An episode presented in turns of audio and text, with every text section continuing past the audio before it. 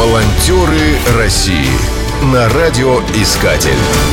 Программа создана при финансовой поддержке Федерального агентства по печати и массовым коммуникациям. Медики находятся на передовой войны с коронавирусом и несут ощутимые потери.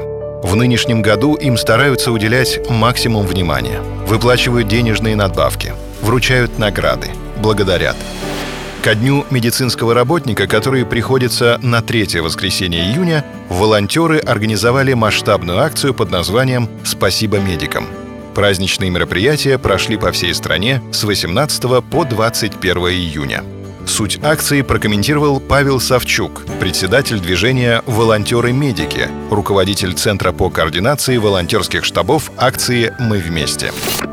В 2020 году в связи с возникновением пандемии коронавируса День медицинского работника является как никогда особенным и значимым событием.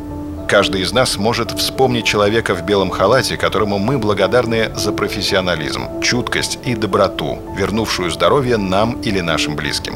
Этот праздник – еще один повод выразить огромную благодарность и сказать простое человеческое спасибо. В рамках акции волонтеры поздравляли сотрудников крупных медицинских центров и районных больниц. Многим врачам звонили лично. Поздравляли не только добровольцы, но и все желающие.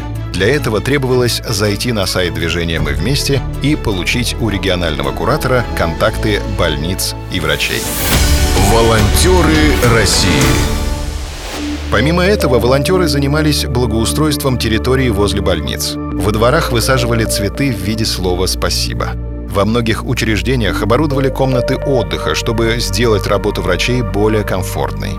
Более 15 тысяч медицинских работников по всей стране получили подарки. Их вручали волонтеры-медики. Известные писатели-фантасты написали рассказы и издали сборник под общим названием «Постэпидемия». Первые экземпляры книги бесплатно передали в больницы и поликлиники. Не остались в стороне автоволонтеры — в девяти городах они организовали автопробег, совместив его с поздравлением врачей.